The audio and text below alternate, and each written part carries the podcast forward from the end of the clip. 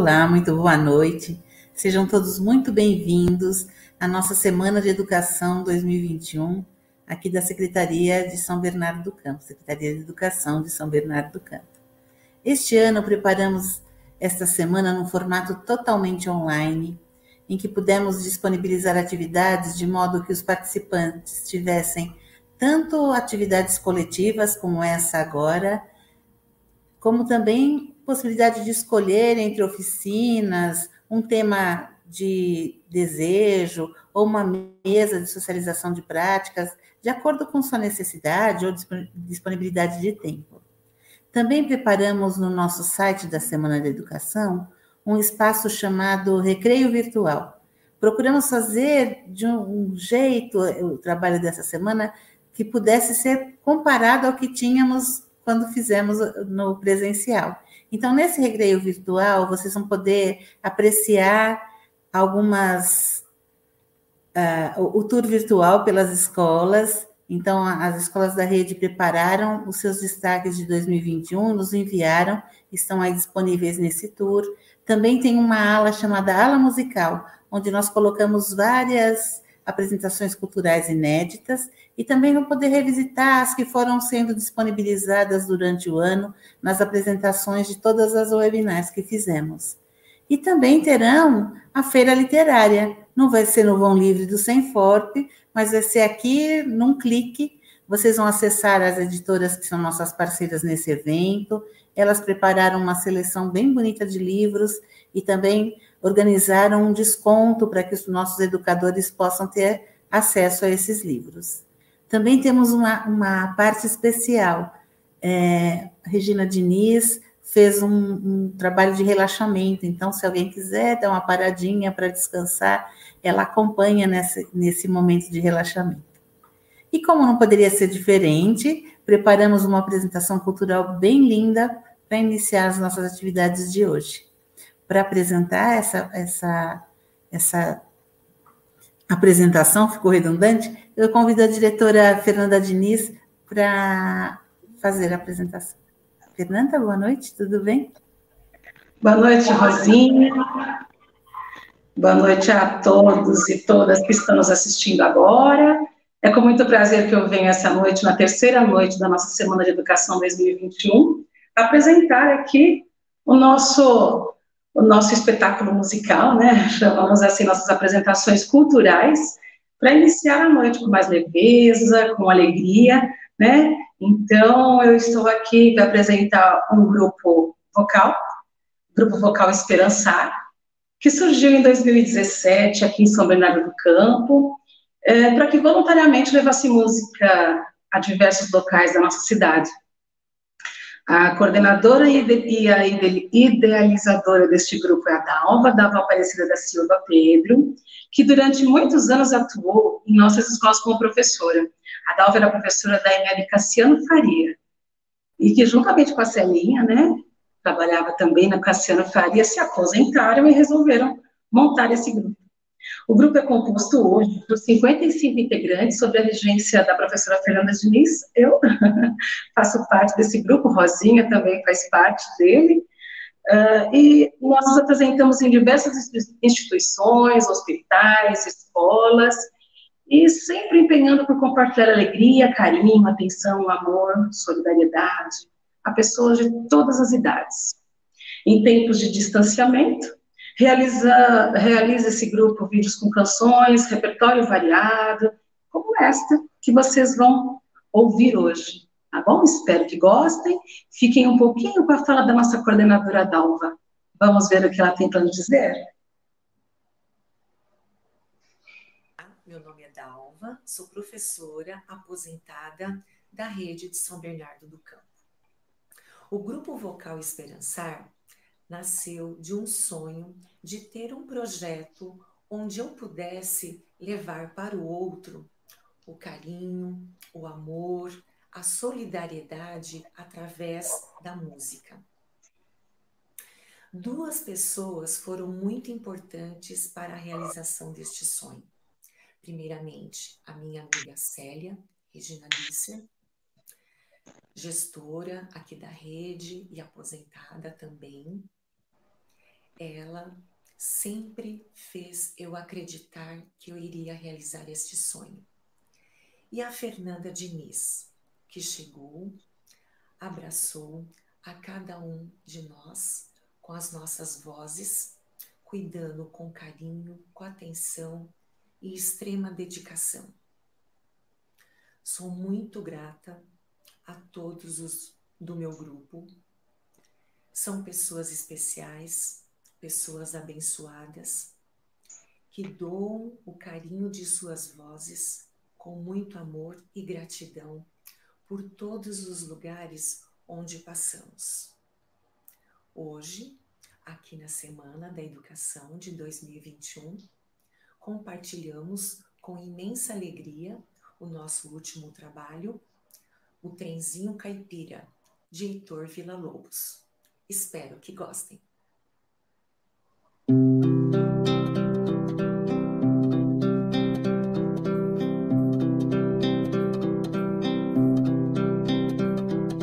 vai o trem, lá vai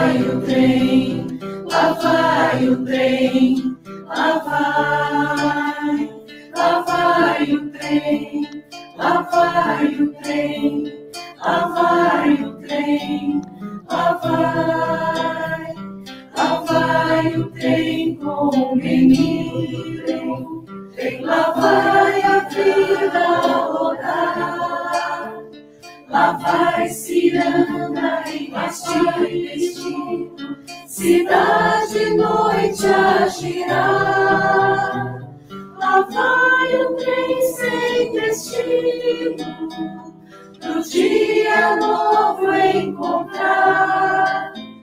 Correndo vai pela terra, vai pela serra, vai pelo mar.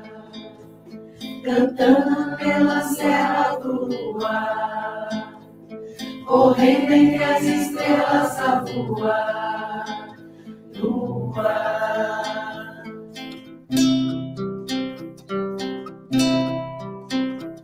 Lá vai o trem com o menino,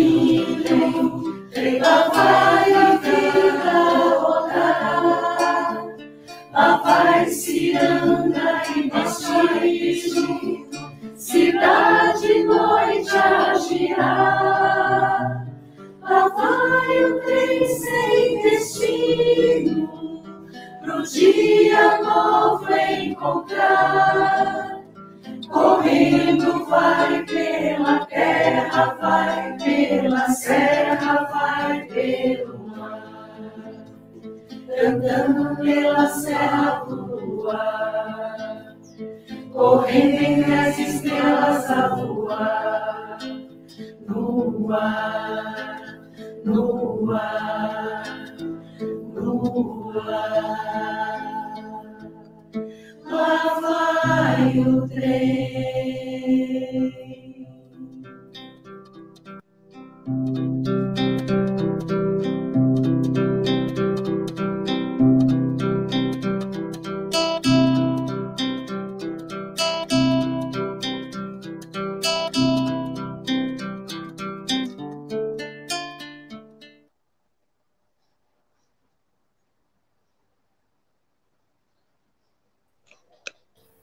Obrigada, Fernanda.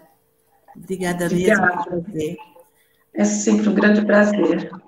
Eu não, eu não disse no início, digo agora, a Fernanda é responsável por toda a seleção de todas as apresentações culturais que a gente tem usado o ano todo e agora da Semana da Educação também.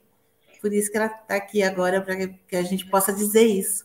Muito obrigada pelo carinho e a gente espera que vocês tenham aquecido um pouquinho o coração aí com o trenzinho caipira. Um beijo a todos bom trabalho. Obrigada.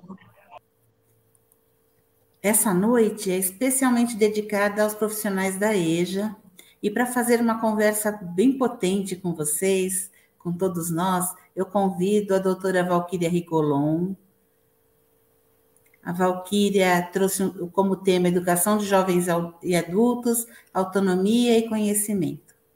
A Valquíria é graduada em Pedagogia, mestre em Educação pela PUC, doutora em Educação pela Unicamp, Ela está realizando pós-doutorado também pela PUC de São Paulo, é pesquisadora externa da Fundação Carlos Chagas, professora e pesquisadora em cursos de graduação, extensão e pesquisa, professora dos anos iniciais do ensino fundamental na Rede Estadual Paulista, formadora e consultora na área de formação continuada de professores, coordenadores pedagógicos e gestores educacionais, e realiza trabalhos e estudos desenvolvidos no campo da alfabetização, do trabalho docente, das estratégias metodológicas de formação de professores, na educação de jovens e adultos e na formação continuada e no currículo.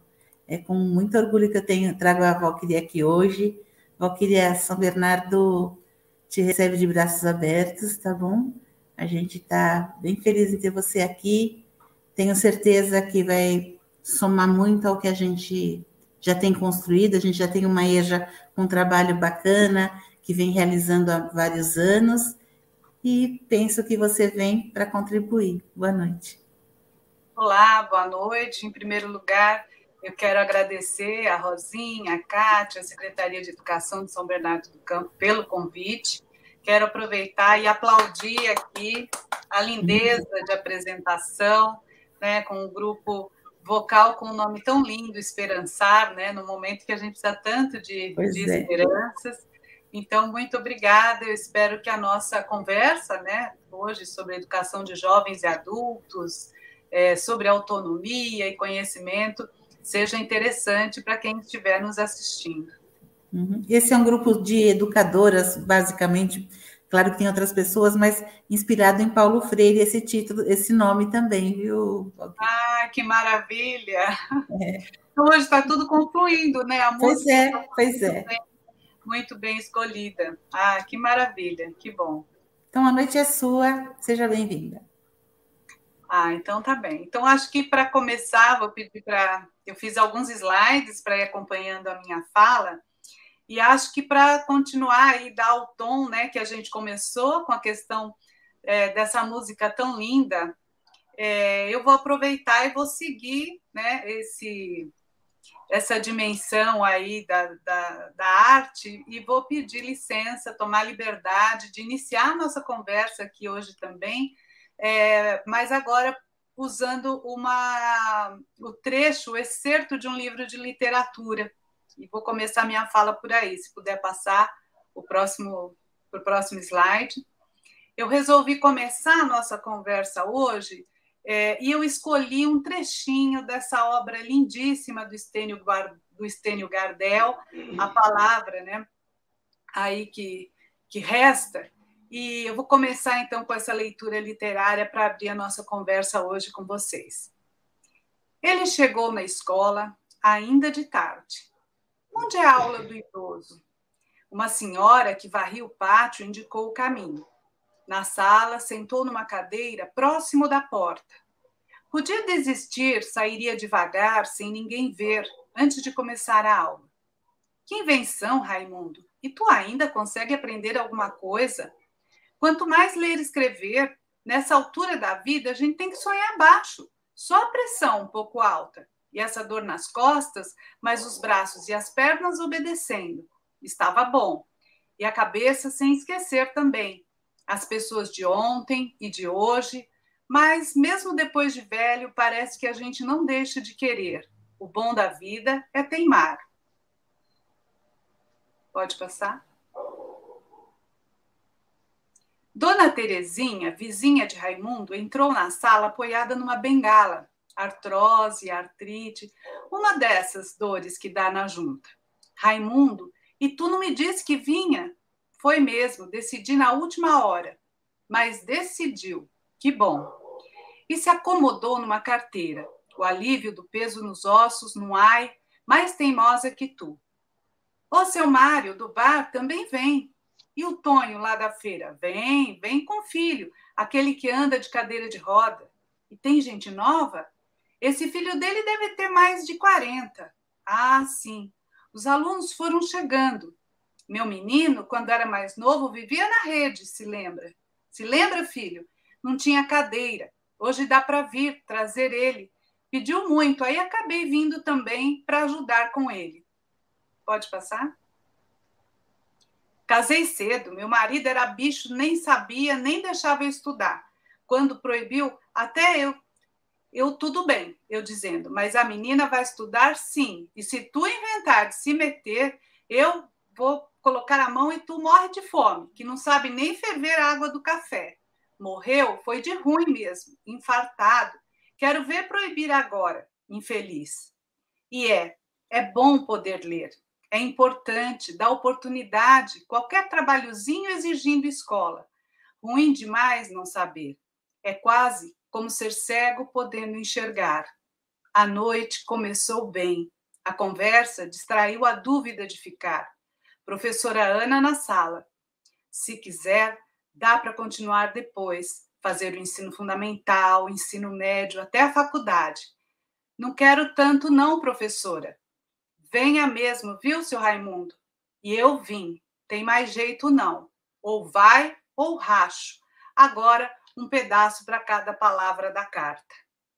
Então, eu quis trazer esse começo né, dessa história que vai contar é, é, o enredo desse, desse romance vai contar justamente a história de um homem que vai para a escola já quando ele está bem adulto para conseguir ler uma carta que ele havia recebido já há muitas décadas.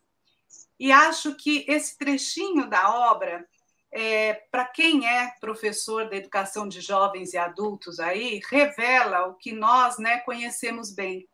A diversidade de estudantes né, que frequentam a educação de jovens e adultos. E acho que essa é uma questão extremamente importante. Né? A gente sempre tem uma fala mais voltada é, para a acolhida né, dessa diversidade de estudantes que adentram a EJA, e hoje, cada vez mais, é, também né, um processo de juvenização, com pessoas mais jovens adentrando a EJA, mas eu acho que revela bastante é, dessa teimosia né, que esses estudantes, apesar de terem é, tido negado o seu direito à educação, insistem em retomar, tentar retomar a sua trajetória, concluir o seu processo né, de, de escolaridade e poder dar, então, continuidade à sua trajetória. E nesse trechinho dessa obra, o que eu acho bonito é que essa conversa vai mostrando justamente a diversidade de alunos que tem lá e as expectativas, né, que são diversas.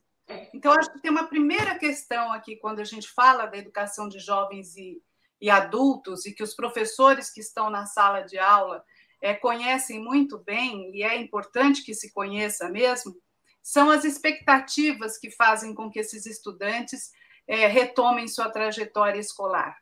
Né? A gente, às vezes, tem um discurso por algumas políticas que fomenta muito a questão né, do mundo do trabalho, de estudar por causa da questão profissional, mas eu acho muito importante a gente considerar que nem sempre o que faz uma senhora retomar sua trajetória, o que faz um homem, né, o que faz uma pessoa, apesar de já ter tentado concluir uma trajetória de escolaridade, retomar e retornar à escola, muitas vezes, são muitas vezes expectativas diferentes.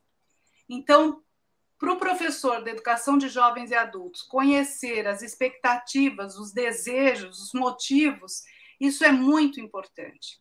Você tem aquela aqui na história, né? Um pai que vai levar um filho, o filho não pôde estudar, ele também não, ele acaba acompanhando esse filho à escola e os dois vão estudando juntos. Você tem aquela senhora de idade que às vezes o marido não deixou estudar e ela foi criar os filhos e ela trabalhou fora e depois um dia quando os filhos estão criados, aqui no caso, né, o marido já falecido, ela viúva volta à escola, e aí não é por uma questão profissional, mas é por um desejo pessoal de realizar um sonho. Né? De, tem pessoas que voltam à escola para ter um grupo social, pessoas né, com quem conversar, para fazer parte né, de, um, de um grupo, e também pessoas que vão para a escola para conseguir, sim, uma oportunidade melhor de trabalho, uma colocação de trabalho. Então, acho que hoje ouvindo a fala de manhã da Rosaura, né, quando ela fala que o professor precisa conhecer os seus estudantes, é, eu acho que no caso da educação de jovens e adultos, não desconsiderando os professores dos demais segmentos, a gente percebe sempre nesses professores um cuidado em conhecer, em ter uma escuta mais atenta e mais cuidadosa para as experiências, para a trajetória de vida dos seus estudantes. Então, eu quis começar um pouco né, com essa história de quem vai para a escola, que vai meio ressabiado, né? vai com aquela, com aquela ideia de que ah, eu vou sentar aqui perto da porta, se não der, eu posso dar uma saída e sem ninguém perceber, para a gente começar a falar um pouco disso. Pode passar o slide, por favor. E na primeira, no primeiro slide, né, ele fala que a gente tem que teimar, né? E acho que assim como os estudantes, né, que contra todas as o processo de vulnerabilidade que quando sempre que você vai conversar com alguém da EJA, né, você vai ouvir uma história de alguém que não conseguiu concluir a sua trajetória. Eu não gosto muito do termo que usam, né? As, algumas pessoas falam assim: "Ah, eles não conseguiram concluir no tempo certo".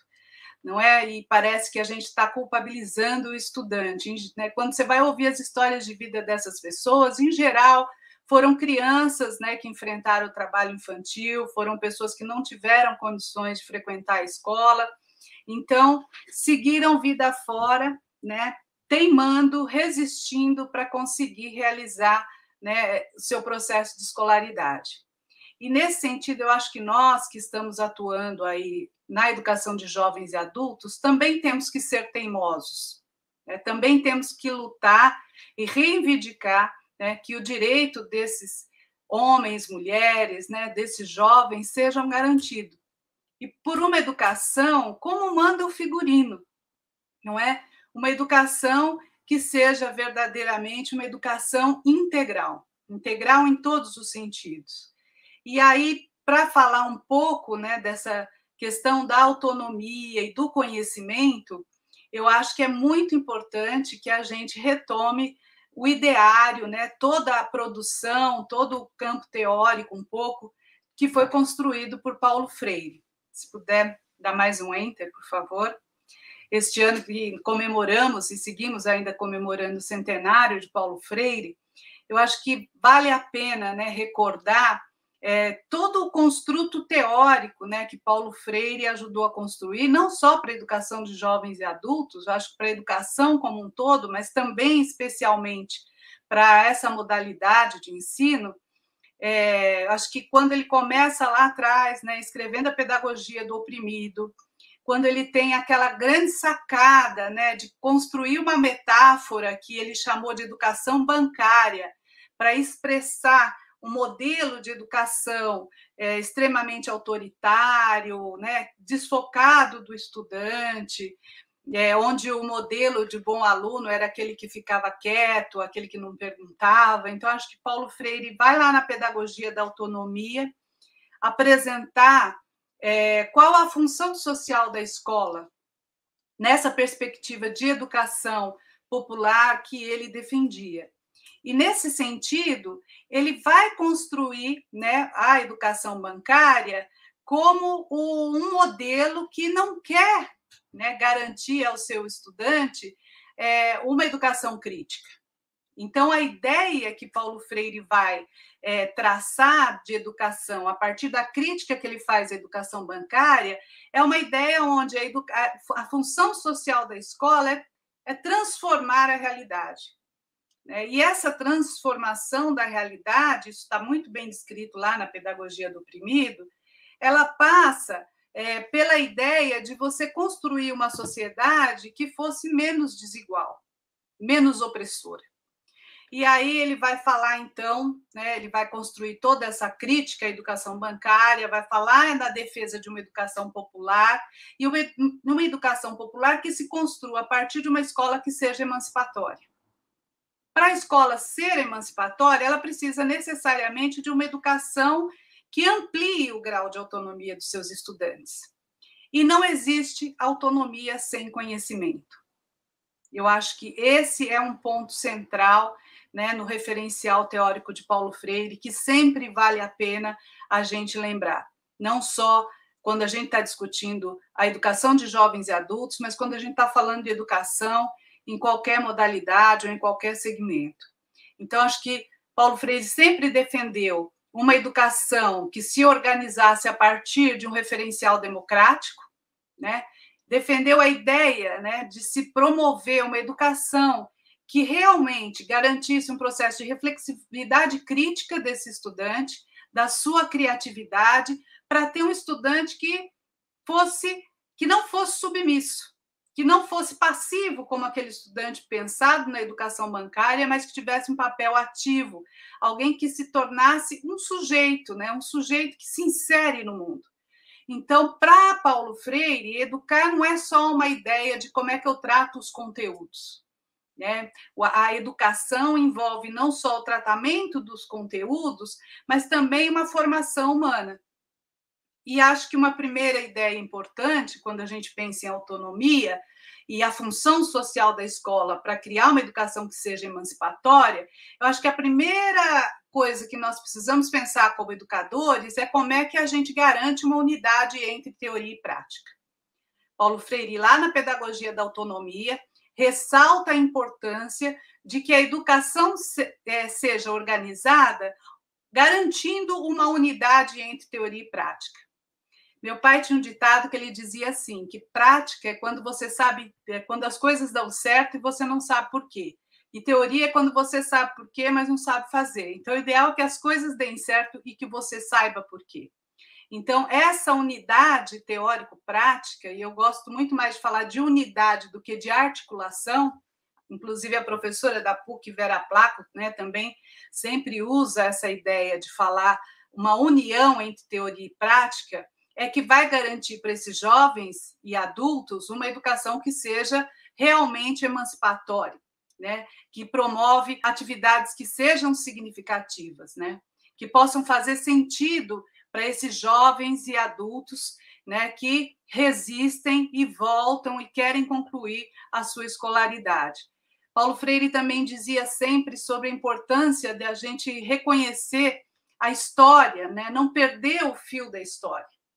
Então, essa ideia de que a gente precisa estar aberto para a produção de conhecimento que ainda não existe. E aqui acho que tem uma outra dimensão que também se relaciona à questão da autonomia, que é a escola como espaço de construção de conhecimento. E às vezes a gente percebe algumas concepções onde a escola é muito mais entendida como um lugar onde você vai lá para consumir informação do que para construir conhecimento. Então, acho que aqui também tem uma diferenciação entre informação e conhecimento que é muito importante. Pode passar o slide, por favor? Acho que tem três aspectos que vale relembrar quando a gente fala de conhecimento, de autonomia, de uma educação emancipatória, pensando né, na ação do professor que atua na EJA, que é a questão do comprometimento. Então, ele sempre dizia né, que o professor precisaria corporeificar as suas palavras pelo ato é muito importante que haja uma coerência entre o que se diz e entre o que se faz.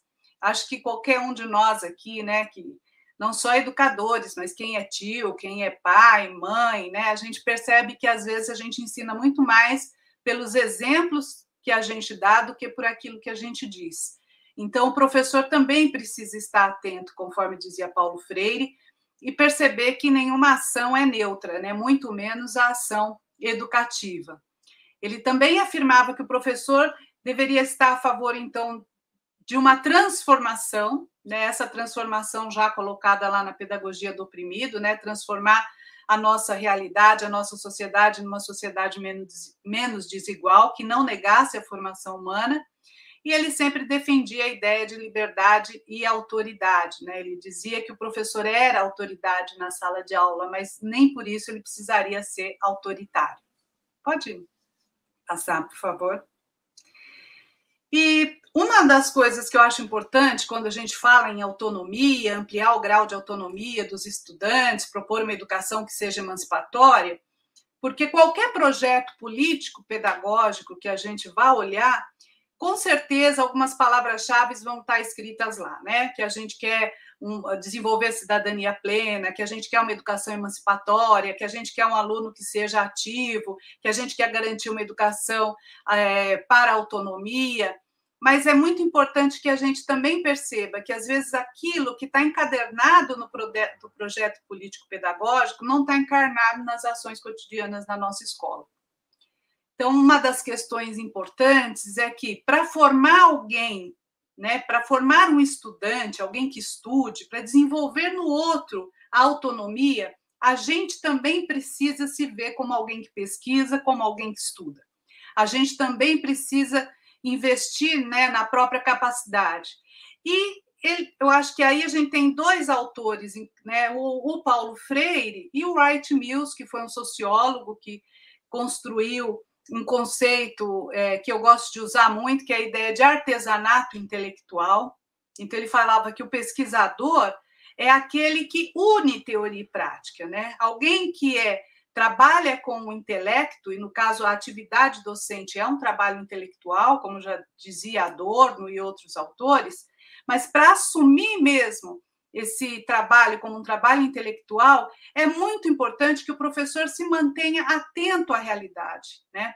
para que ele questione, para que ele desenvolva uma reflexividade, uma reflexividade crítica, né? para que ele também observe, já que o conhecimento muda, né? o professor também precisa se manter sempre né, crítico, observador, atento. Então, tanto Paulo Freire como White Mills é, apresentam uma convergência, né?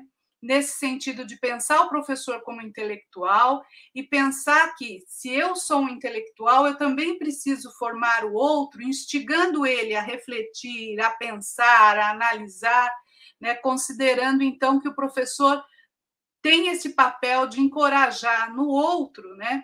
Esse desejo pelo conhecimento, né? Esse desejo pela observação, pela crítica, pelo questionamento, que isso tudo é o que vai fomentar né, uma transformação da nossa realidade. Pode passar um pouquinho.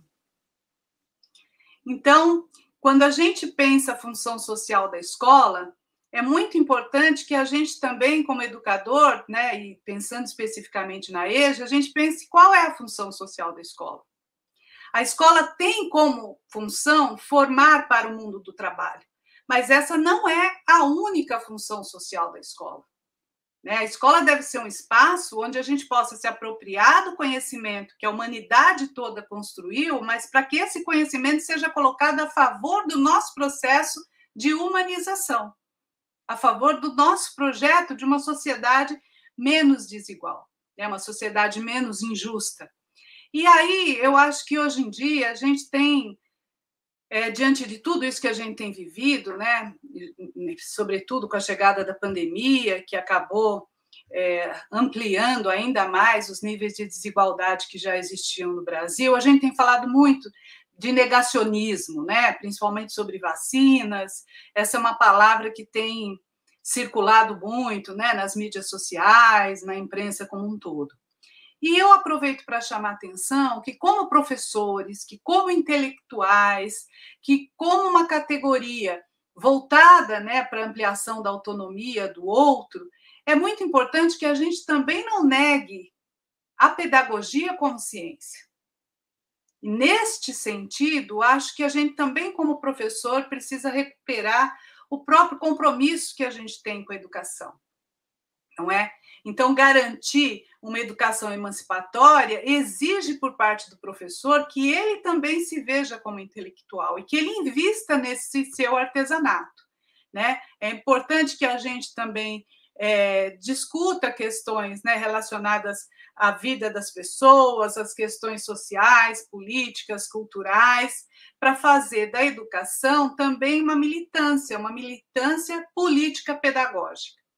Então, acho que quando a gente fala em educação de jovens e adultos, é, a gente está falando com adultos que tiveram experiências que precisam ser consideradas, que precisam ser pensadas.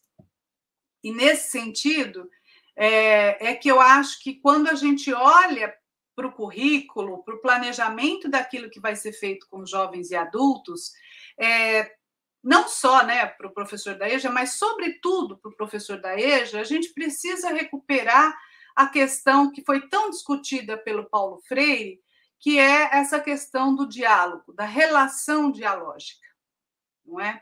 Não há diálogo se a gente não praticar uma escuta atenta, respeitosa do outro. Né? Não há diálogo e não há ação e interação educativa se a gente não reconhecer o outro como sujeito. Mas para reconhecer o outro como sujeito, a gente precisa primeiro conhecê-lo. Então, acho que às vezes a gente já tem alguns discursos, né, como eu costumo dizer, que às vezes a gente já tem na boca meio como se, se fosse um batom, né? Tá na boca, a gente fala aquilo, mas é da boca para fora, né? Tá enfeitando a boca, mas a gente não incorpora. Então acho que é muito importante que a gente pense, né, sobre essas questões é, sobre as quais a gente trata, porque como é que eu vou é, respeitar o meu estudante da EJA, seja ele um jovem de 15 anos, 16 anos, um adulto ou uma pessoa que já está entrando quase na chamada terceira idade, se eu não paro para conhecer essa pessoa, eu não consigo respeitar aquilo que eu não conheço, não é? Então, Paulo Freire falava, né, que a, o educador na pedagogia da autonomia precisa ter generosidade, né? E essa generosidade do sentido de ter uma escuta e reconhecer a experiência do outro. Então, ele sempre dizia que a gente precisava reconhecer e respeitar né, as crenças, os valores nos quais o sujeito ancorava os seus saberes, mas que não era para aceitar e não questionar, muito pelo contrário. Né? Eu sempre gosto daquele exemplo, né?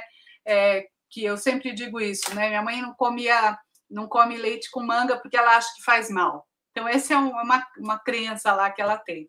Então, tudo bem. O que a gente tem que fazer é questionar. Olha, mas você já observou que você vai tomar lá um picolé, já tem leite com manga, né? Você sabia que essa história de leite com manga surgiu lá atrás, no período da escravidão? Então, veja, Paulo Freire sempre colocava essa ideia de a gente respeitar o sujeito, o estudante, mas para respeitar eu preciso conhecer. E conforme eu começo a conhecer, eu também preciso evidenciar os saberes, os conhecimentos, as crenças, os desejos, as necessidades desse sujeito, para poder criar com eles vínculos, não é? E acho que aí entra uma dimensão muito importante é, na relação entre é, essas ações de ensino, de aprendizagem, esses vínculos entre professor e estudante, que eu acho que também permeiam e acabam repercutindo, sabe, nos processos é, de aprendizagem, porque as expectativas que nós, professores, também temos sobre a capacidade de aprender dos estudantes também acabam impactando é, e repercutindo nas nossas decisões, nas nossas ações. Então, vejam, é, isso pode ser muito observado, né? Não existe relação é, sem expectativa a gente sempre tem expectativa, seja na relação amorosa, na relação familiar, entre os amigos, na, na vida profissional, a gente sempre cria né, uma série de expectativas sobre o outro. Agora, quando a gente começa a achar que o outro não está né, correspondendo, quando a gente acha que o outro já não está tão afim, a gente baixa as expectativas. E quando a gente baixa as expectativas, a gente investe pouco naquela relação. Então, trazendo essa ideia né, das expectativas para a relação entre professor e estudante, né, entre estudantes da EJA e professores, vejam, quando o professor acredita que a turma tem capacidade, tem potencial para aprender, o professor investe mais. Em contrapartida, às vezes, se um professor também acha que aquela turma né, não vai aprender, ou então, às vezes, coloca o sujeito da EJA como se fosse uma vítima, né? E aí a gente também fica, ah, mas coitado, eu não vou exigir muito, ele quer, é importante o diploma, é o certificado, e aí a gente investe pouco na relação. Então, se a gente for pensar na perspectiva freiriana, é muito importante que a gente perceba que não vai existir autonomia sem conhecimento para que haja conhecimento, a gente precisa sim investir né, em conhecer esse estudante, valorizar esses conhecimentos que ele também construiu, né, mesmo nesse período que ele ficou fora da escola. Acho que isso é muito importante. eu sempre costumo dizer isso, né? Os estudantes passaram tempo fora da escola, mas não passaram tempo fora da vida. A gente aprende, a gente aprende na fábrica, a gente aprende em casa, a gente aprende na igreja. Quer dizer, a gente constrói aprendizagem também fora do espaço escolar. E acho que aí a gente traz à tona uma discussão sobre a importância e sobre qual é a concepção que a gente tem de conhecimento sobretudo né, em tempos como esse em que nós vivemos. Então, quando a gente olha os povos tradicionais no Brasil, vamos pensar na população indígena, né? vamos pensar, por exemplo, hoje eu estava conversando com um grande amigo, Gustavo Kilner, e ele estava me dizendo justamente isso. Ele falou: olha, os indígenas já conheciam né, a babosa há tanto tempo, né? mas de repente chega uma empresa de fora, vem aqui, vai lá, se apropria né, daquela planta, se apropria daquilo, vai lá, transforma em aloe vera, dá um outro nome, passa a vender aquilo, e aí parece que ah, deu um tratamento científico para aquilo, agora vale. Isso é conhecimento. E aquilo que, que o indígena tinha construído, aquilo fica num campo ah, da experiência, dos saberes, como se não fosse conhecimento. Então, acho que é necessário que a gente também reconheça esse conhecimento construído nesse mundo empírico, construído nas vivências, nas experiências, e que haja também uma unidade, né? Não só para valorizar esses conhecimentos que a gente diz que são conhecimentos é, escolarizados, né? Porque o papel da escola também é escolarizar, não é? A escola existe para também escolarizar. O que a gente critica é quando esse processo né, de escolarização acaba é, desqualificando, acaba tirando o sentido desse conhecimento. Então, a escola, principalmente na educação de jovens e adultos, né, os educadores, os professores precisam sim né, conhecer, valorizar, mas não só naquele sentido, ai, que bom, olha, ela é costureira, ela sabe muito de matemática, ele é pedreiro, ele é azulejista, ela é cozinheira, mas agora eu vou te ensinar o que importa.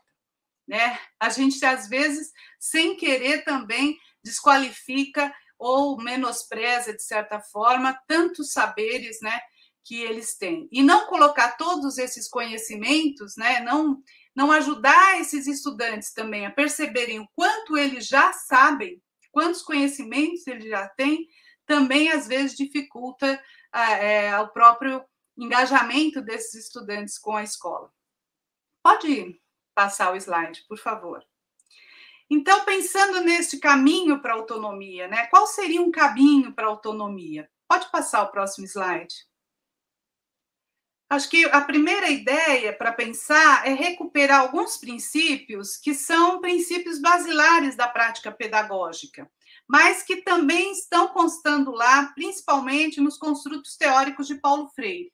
Eu trouxe aqui uma frase é, que eu gosto muito do Michel de Certeau, né? ele diz que há sempre um modo de pensar inserido no jeito de fazer. Né? Às vezes a gente é, sempre expressa o que a gente pensa do jeito que a gente faz. Mesmo que às vezes a gente defenda discursivamente, né? Às vezes a gente tem um discurso e quando a gente vai fazer, a gente faz uma coisa diferente daquilo que a gente fala, né?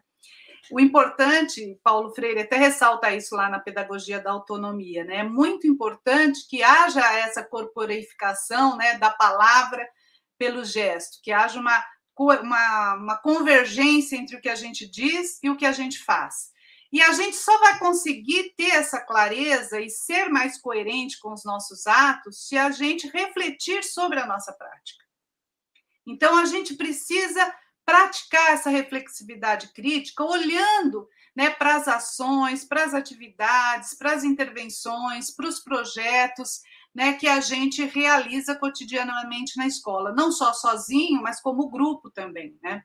E aí acho que uma boa maneira, e que Paulo Freire já tinha é, descoberto e discutido isso, é defender alguns princípios pedagógicos. Pode passar o slide, por favor. Então, levantamento de conhecimentos prévios, que é uma coisa que a gente já fala muito, né, também foi muito defendida por Paulo Freire né, no processo de trabalho, mesmo aqui, né, quando ele atuou como secretário da Educação na cidade de São Paulo, ele vivenciou com toda a sua equipe todo esse processo de levantar os conhecimentos que as pessoas já tinham.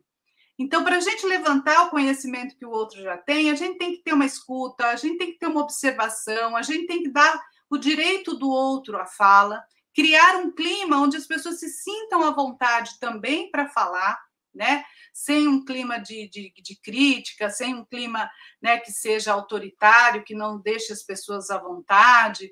Eu sempre lembro muito é, de um texto da Mariana Miras, né, num, num livro onde ela fala sobre é, os conhecimentos prévios na sala de aula, e eu gosto muito quando ela cita é, uma situação que se passou, inclusive, na educação de jovens e adultos. Né? Diz que ela conta lá que um estudante da EJA chegou para o seu professor e perguntou para ele por que, que os judeus não gostavam de tirar fotos.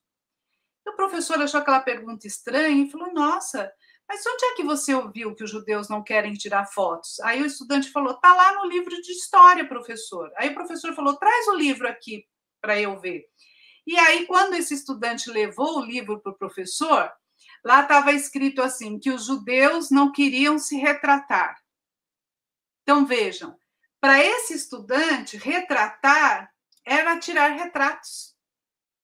Então, se o professor não tivesse o cuidado de falar para ele, vai lá, pega, vem aqui, onde você ouviu isso, ele poderia ter corrido o risco de falar, ah, que é isso, que bobagem, imagina, é, não tem nada a ver.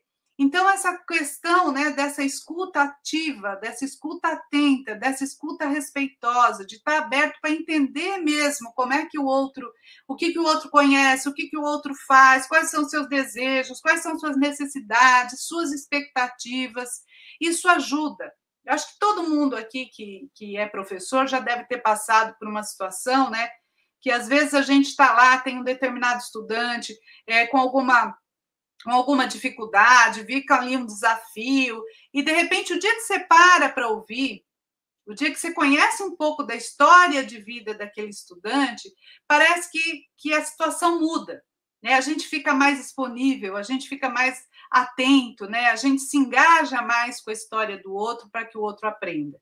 Então, essa ideia de levantamento de conhecimentos prévios é muito importante, principalmente na educação de jovens e adultos a questão de garantir princípios como da problematização, né? criar situações problemas sobre as quais o estudante possa pensar sobre os conteúdos ou objetos de conhecimento que a gente está ali discutindo também é fundamental. Como é que eu vou criar no outro a, a sua autonomia se eu não investir também no seu artesanato intelectual? Então, criar boas situações sobre a qual ele possa pensar sobre a qual ele possa fazer uma transposição do que ele vive na sua realidade para esses conteúdos que a gente trata na escola, isso também é extremamente importante. Um outro princípio é a ideia de contextualizar aquilo que vai ser trabalhado. Então, às vezes, transformar determinados objetos de conhecimento ou conteúdos em projetos ajuda a contextualizar. A contextualização tem é, como objetivo ajudar os estudantes a perceberem significado naquele conteúdo que ele tem para aprender. Eu sempre, o meu irmão, né, é, fez um curso de economia quando ele, ele fez a faculdade. E ele era muito tímido. E eu lembro que na primeira vez é, que ele falou né, lá na faculdade, levantou a mão e perguntou para um professor, o professor estava explicando lá um, uma determinada fórmula, ele levantou a mão e perguntou, é, professor, por que, que essa fórmula é assim? E aí, né, o professor pegou, olhou para ele e falou: quando você ganha um presente, você pergunta quanto custou? Meu irmão falou: não, não, senhor. Ele falou: então faça dessa forma, use e não pergunte. E eu nunca mais esqueci né, essa, essa fala desse professor, porque ela foi extremamente autoritária e muito reveladora de qual era a concepção desse professor. Primeiro, porque provavelmente ele não respondeu porque ele não sabia. Mas ele não teve a humildade de dizer que não sabia. E para se esquivar daquela situação constrangedora, ele acabou colocando meu irmão numa situação vexaminosa. Então, acho que é, é, é, o contrário, né? Por, como ele não soube contextualizar determinado conteúdo, ele acaba criando uma situação de humilhação para o outro, já que tinha uma relação ali de professor e aluno verticalizada, hierarquizada, não é? E que fez o quê? Fez com que o meu irmão se sentisse mal, que ele nunca mais perguntasse, e isso também foi um recado para o restante da classe. Então, a gente percebe que, apesar de ter passado tanto tempo a gente ainda tem, embora essa história seja antiga, mas se a gente olhasse para a vida como ela é hoje, a gente ainda vê muito das marcas da educação bancária né, acontecendo nas escolas. Mas eu acho que a gente já avançou muito. Eu tenho muitos amigos né, que, que atuam na educação de jovens e adultos. A gente percebe que a grande maioria tem um engajamento mesmo. Muita gente escolhe ir para a educação de jovens e adultos como uma forma de militância, não é? Como forma de compromisso político-pedagógico, e isso faz muita diferença.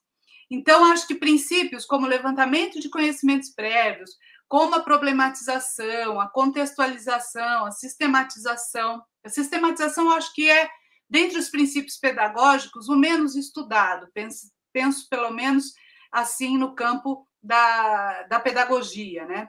Tem um, um pesquisador chamado Oscar Hara, né, que criou essa ideia de como sistematizar experiências é, na prática educativa e que trabalha com educação popular, inclusive é um estudioso também de Paulo Freire, e que explicita bem essa ideia de sistematização. Quando você constrói um determinado conhecimento com a sua turma ou numa determinada comunidade, na esfera escolar ou fora da esfera escolar, é muito importante a unidade entre teoria e prática para que esse conhecimento seja compartilhado, né? Se for possível na prática, ou às vezes um determinado conhecimento que você não consegue executar na prática, mas que envolve questões que precisam ser aportadas, discutidas, compartilhadas, a sistematização é é um princípio pedagógico extremamente importante. A avaliação, sempre que ela estiver é, relacionada né, e colocada a favor do processo de aprendizagem, não existe processo de aprendizagem sem avaliação.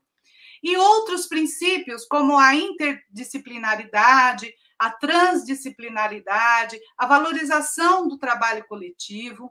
Então, acho que a gente tem aqui alguns princípios que não são só para a educação de jovens e adultos, mas que, principalmente na educação de jovens e adultos, ajudam a garantir um processo de aprendizagem mais significativo, né, que faça mais sentido e que ajude esses jovens, adultos, homens, mulheres, né, moças, rapazes, a poderem seguir a sua trajetória de escolaridade, garantindo um direito que é um direito que todos nós temos, né, inclusive está garantido né, na Constituição. Pode passar. Eu vou agora pedir para a gente poder assistir um vídeo até para a gente aliviar um pouco aqui e para a gente voltar a contextualizar essa ideia de princípios pedagógicos. Vou pedir aí para a equipe, o Vini ou o Gustavo, se puder passar o vídeo para a gente poder apreciar e depois retomar essa ideia.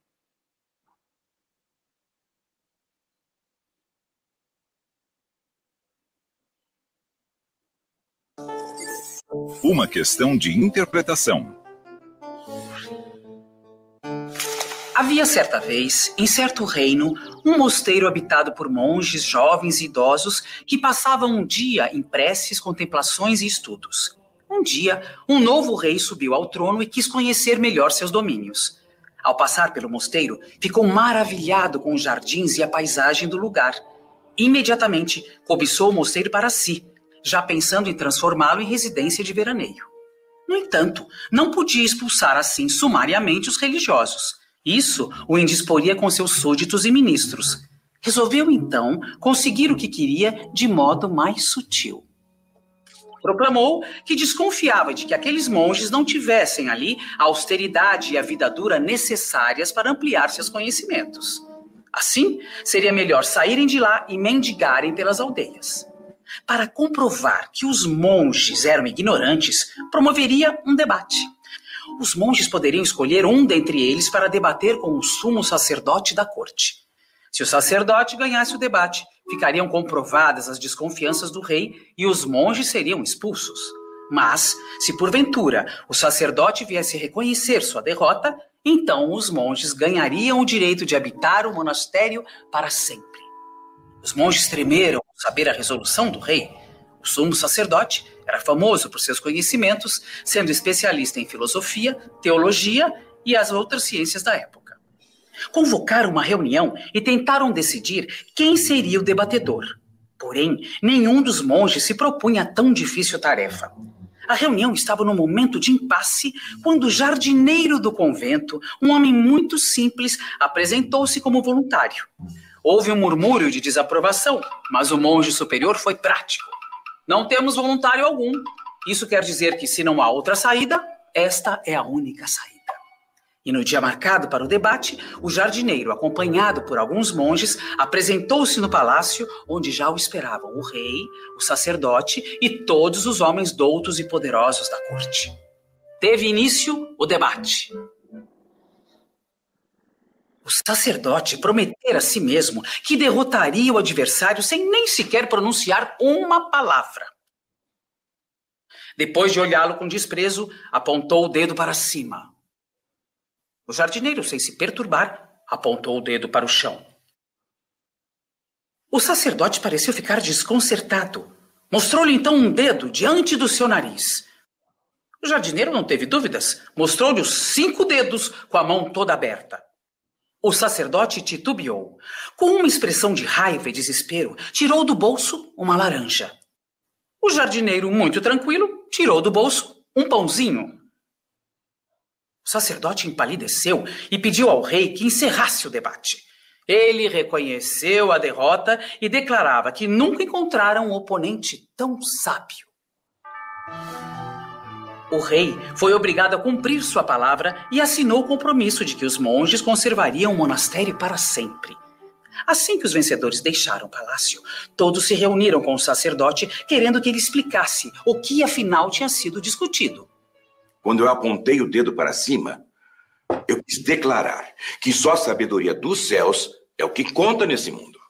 Mas ele, apontando para a terra, rebateu, dizendo que, embora não possamos deixar de considerar as coisas dos céus, somos homens e vivemos na terra. Então, mostrando-lhe um único dedo, eu argumentei que somos frágeis, pois estamos sozinhos e ele, sabiamente, me fez pensar que não, que estamos cercados por outros homens, nossos irmãos. Finalmente, ao mostrar a laranja, eu rebati suas ideias, lembrando que a natureza é mais forte do que o homem, pois sabe criar coisas que ele jamais criaria. Foi aí que ele me deu o golpe de misericórdia. Ao mostrar-me o pão, lembrou-me de que o homem é capaz de conhecer e modificar a natureza, criando obras que sozinha ela não pode fazer. Todos ficaram estupefatos com a sabedoria revelada pelos monges. Enquanto isso, no monastério, os monges se reuniam ao redor do jardineiro que explicava. Foi muito simples. Quando ele apontou para cima, mostrando que ia chover, mostrei-lhe o chão, dizendo que seria muito bom, pois a terra necessita de chuva. Depois ele me pareceu aborrecido, me mostrou um calo no seu dedo. Querendo ser gentil, mostrei-lhe minha mão toda, para que ele visse que isso não tem importância. Eu tenho calos em todos os dedos. E quando ele tirou a laranja do bolso, pensei que fosse a hora do lanche e peguei meu pão. E assim terminou a história do debate entre o sacerdote e o jardineiro. Todo ponto de vista é a vista de um ponto. Obrigada, pode ir. Eu gosto muito desse, desse vídeo. Esse vídeo fez parte, né? Nós produzimos, eu fui de uma equipe que produziu um material para educação de jovens e adultos e além do, do material didático, do material professor, a gente também construiu uma série de vídeos, né? E esses vídeos, eles justamente é, traziam é, temáticas e, e vídeos que pudessem ser utilizados com os estudantes, junto com os professores, para fomentar o debate, para argumentação. E quando eu falei nos princípios, né, agora há pouco, princípios que precisam ser garantidos, princípios que, claro, todos vocês aqui já conhecem, né, levantamento de conhecimentos prévios, sistematização, é, contextualização, problematização, eu gosto muito de trazer esse vídeo porque, veja, para garantir esses princípios básicos de uma de boas situações de aprendizagem, a gente precisa estabelecer uma relação de diálogo. E acho que esse vídeo ele tem traz muito bem essa ideia, né, de que o, o senhor lá ele achou que ele ia conseguir, né, estabelecer um diálogo sem nem sequer abrir a boca e pronunciar uma palavra. E muitas vezes a gente é, convive com uma determinada pessoa, né? A gente atribui coisas, né, para essa pessoa, como se a gente já soubesse o que ela tem a dizer, como a gente já soubesse o que ela quer falar, o que ela pensa, sem nem sequer dar a, a, o poder, dar a palavra para o outro.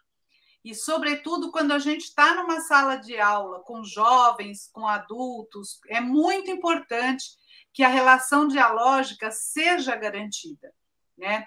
Aquela escuta atenta, respeitosa, para a gente poder é, estabelecer um vínculo que seja positivo e que favoreça os estudantes a ficarem engajados, né? Verem na escola não só é, é, a possibilidade né, de ter uma certificação, mas a escola como espaço mesmo de humanização.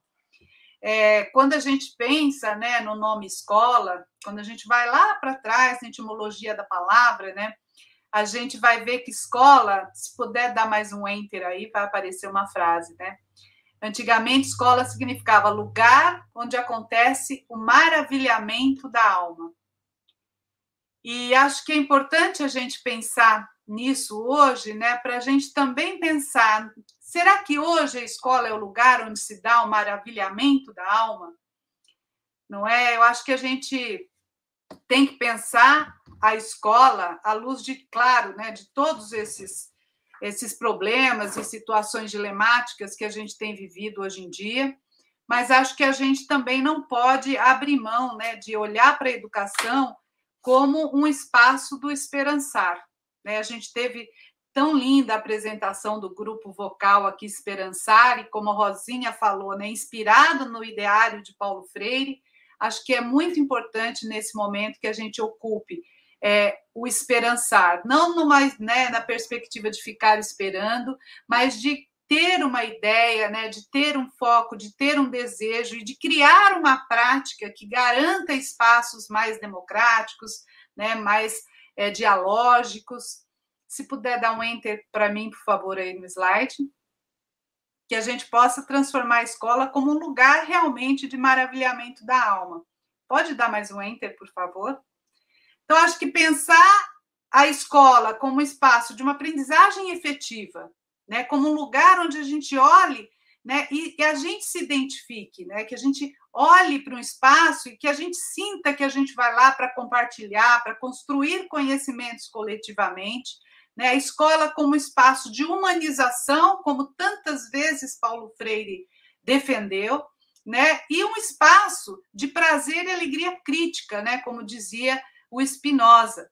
Né? E essa alegria crítica não é só aquela alegria de fazer uma atividade onde os alunos possam relaxar, ou dar risada, ou se divertir. Não estou falando só nesse, nesse sentido, mas na, na alegria que vem quando a gente percebe que a gente consegue aprender. Né? Não existe ser humano que não queira aprender. A questão é que a gente é, tem muita dificuldade nessa né? ideia do, vou pôr entre aspas aqui, de fracasso continuado. É muito difícil quando a gente tenta aprender, tenta aprender, não tem apoio, não tem ajuda. E acho que essa realidade os professores da EJA conhecem bem.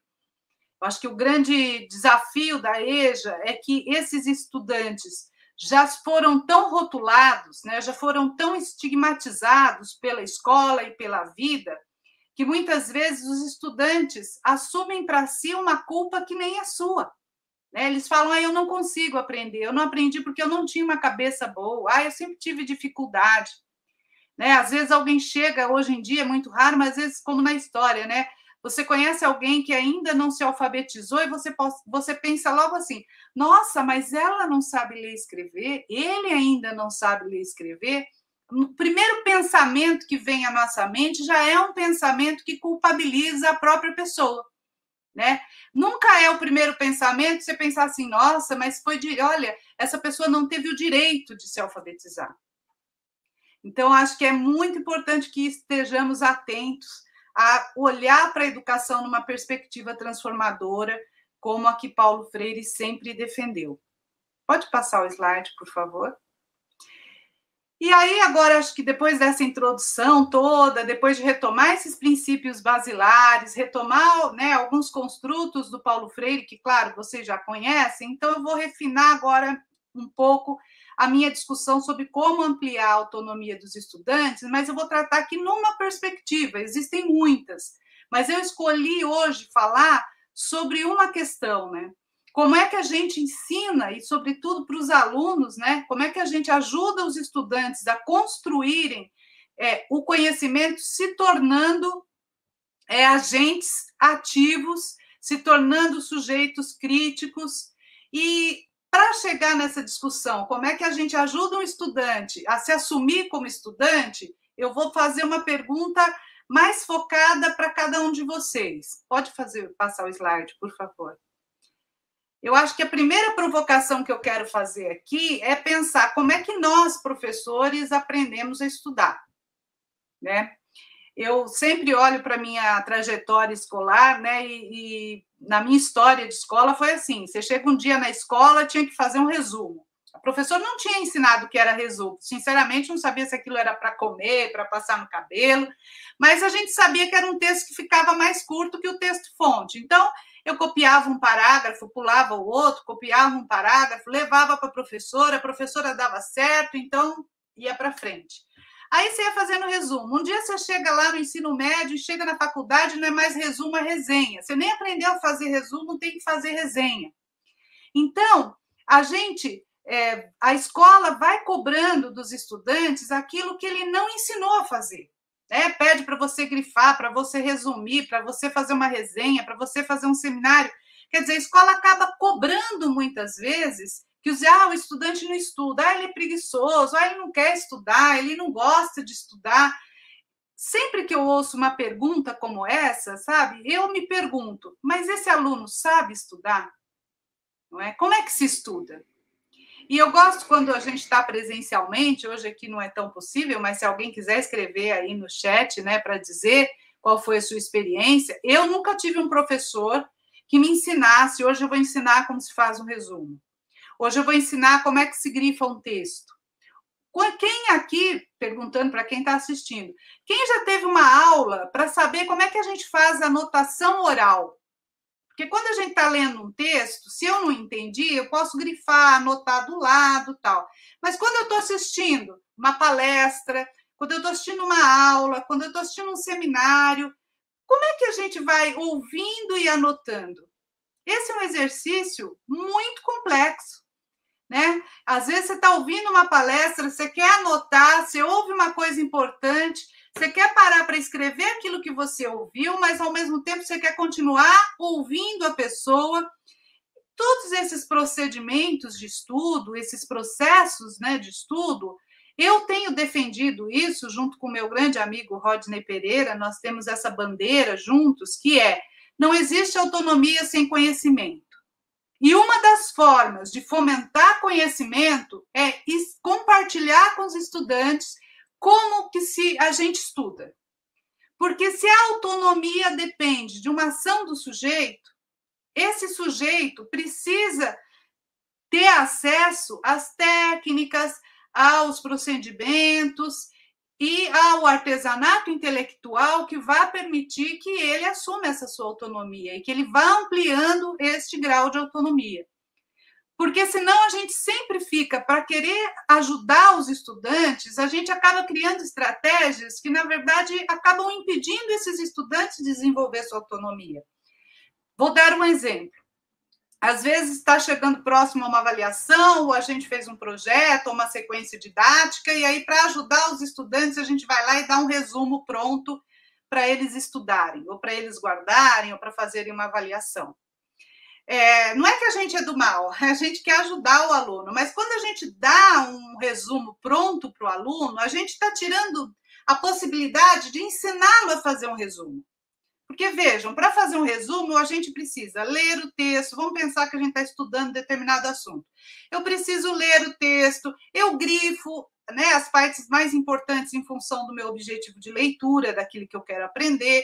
Eu faço anotações, eu faço o esquema e eu leio de novo. Depois, quando eu monto o meu resumo, quer dizer, para montar o resumo, eu já li várias vezes, eu já grifei, eu já anotei, eu já resumi, eu já sintetizei. Então, vejam, construir um resumo é estudar. E às vezes, quando eu dou esse resumo pronto, na verdade, eu tiro desse aluno a possibilidade dele se apropriar de todas essas estratégias que envolvem o ato de estudar. Né? Paulo Freire tem um excelente texto sobre considerações sobre o ato de estudar, onde ele fala justamente isso. Né? Como é que eu grifo? Como é que eu anoto? Inclusive, neste texto, Paulo Freire cita Wright Mills, que trouxe aquela ideia que eu falei com vocês sobre o artesanato intelectual. Né? O artesão intelectual é aquele que grifa, que anota, que observa, que registra, que documenta, é aquele que pergunta, né? é aquele que não tem vergonha de perguntar, é aquele que, que explica para o outro como é que ele está entendendo e pergunta se o outro está entendendo assim mesmo. Então, esse artesanato intelectual precisa ser fomentado dentro da escola, se a gente quiser realmente garantir né, para esses estudantes uma autonomia que permitam a esses homens, mulheres, jovens a irem seguirem sua trajetória escolar, não só no ensino médio, mas numa faculdade, se tornar autodidata, como muitos deles já são, né, em trabalhos que eles realizam cotidianamente na vida como ela é. Eu vou pedir para passar o slide, por favor.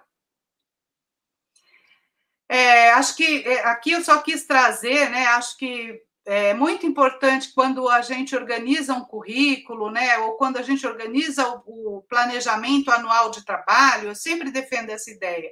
Acho que além do, do, dos objetos de conhecimento, dos conteúdos que a gente é, coloque lá para serem trabalhados, acho que todo professor, independente do componente, também devia ter ali no seu kit quais os procedimentos de estudo que ele vai ensinar.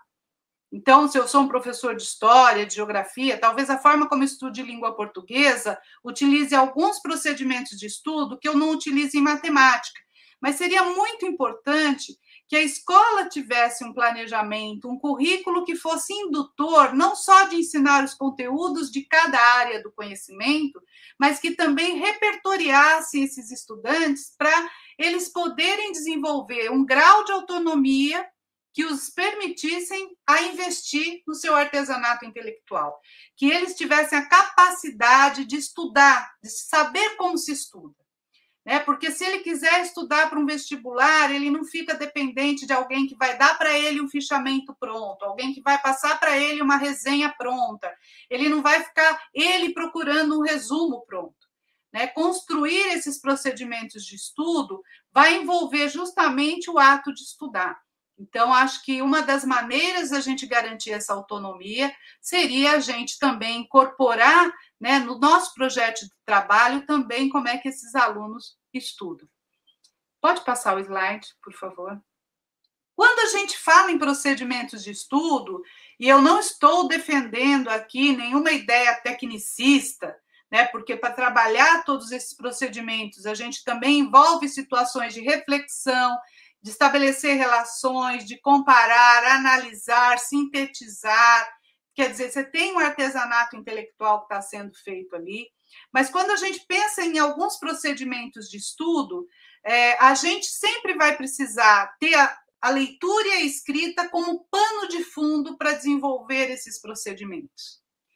Inclusive, não só a questão da, dos procedimentos que se apoiam mais na escrita, né, como uma anotação, como um grifo, como um esquema, como uma resenha, como um fichamento, mas também desenvolver situações de estudo que envolvem mais a linguagem oral, por exemplo. Então, um debate, uma exposição oral, uma entrevista, né, a apresentação, uma exposição daquilo que ele aprendeu para uma outra turma, como é que eu organizo a minha fala, como é que eu me aproprio de registros escritos que me ajudem a não me perder durante a exposição, como é que eu argumento. Então, acho que isso é muito importante, acho que a gente daria um salto né, se a gente colocasse como objetivo de ensino como é que a gente estuda né, para a gente tentar sintetizar aqui a minha ideia para vocês. Pode passar o slide, por favor. Então, para transformar os procedimentos de estudo, né, é, é, numa estratégia para desenvolvimento da autonomia, a gente precisaria transformar esses procedimentos de estudo em conteúdos de ensino. É, para a gente ter uma ideia, por exemplo, Buenos Aires tem um currículo em que no currículo eles têm lá quais são os conhecimentos em espanhol, matemática, história, geografia, ciências e orientação de estudo. E isso é compromisso de todos os professores, não é uma disciplina à parte. Não é? Acho que isso é muito importante. Pode passar o slide.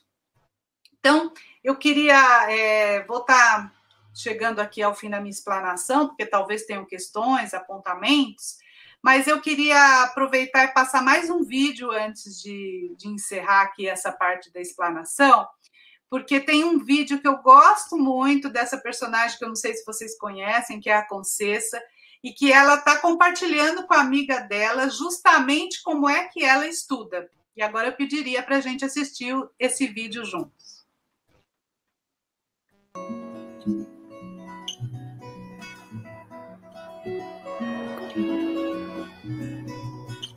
Alô, Jandira! How are you, coisinha?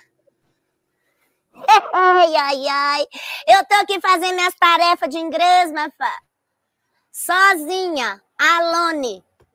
Eu sou autodidática, pedagógica. Self-taught, self-didática, deve ser que fala. Por que, que você não vem aqui estudar comigo, coisinha? Modificar troglodito também? Comparação, Jandira. Hoje eu tô aqui estudando uma palavra piquitita. É, chama in. Não, Jandira. Não é ri, não, é in. É. Quer dizer, é dentro. Tudo que tá dentro é in. Sabe como é? Aí eu tive um insight. Quer dizer, um sinal dentro de mim e eu gosto de fazer uma comparação assim do inglês com o português, Jandira. Olha, você vê, modo gravar o aprendido. Porque aí a gente prende o que aprendeu e não sorta nunca mais. Olha, você vê a palavra educação. A pessoa educada é tem educação dentro dela. Aquela educação que vem lá de dentro, que faz dela uma pessoa mais in, educada. O transe, comparação. Por que, que tem tanto acidente no transe? As pessoas põem as culpas nos carros, na estrada, mas o que está empetecando o transe é a falta de educação. Saber esperar a sua vez, saber que é a vez do outro. Isso a gente aprende desde cedo, não é na autoescola, não, minha fã. Como diz os antigos, vem de berço, né, coisinha? Comparação, o que, que adianta a pessoa ser letrada e corrida e não ter uma educação? Essa que vem lá de dentro. Falar quatro línguas e não saber dar um bom dia direito. Ué, marmota. Pois é, a gente só dá o que a gente tem, né? Por isso que eu fico pensando, a pessoa educada tem educação para dar. E quem não tem, deixa esse vazio nos fios, né? Fica tudo sem educação. É, mas o que eu não aprendi de cedo, minha filha, foi o inglês. Mas eu tô pelejando. Vem cá amanhã que eu vou mostrar você meu método de estudar. Combinado, coisinha. Como diz Vicente, yes, please of mine. Traz um café pro seu pai. Beijo, Jandira. See you tomorrow. Tchau. Bye, bye. So long, very well.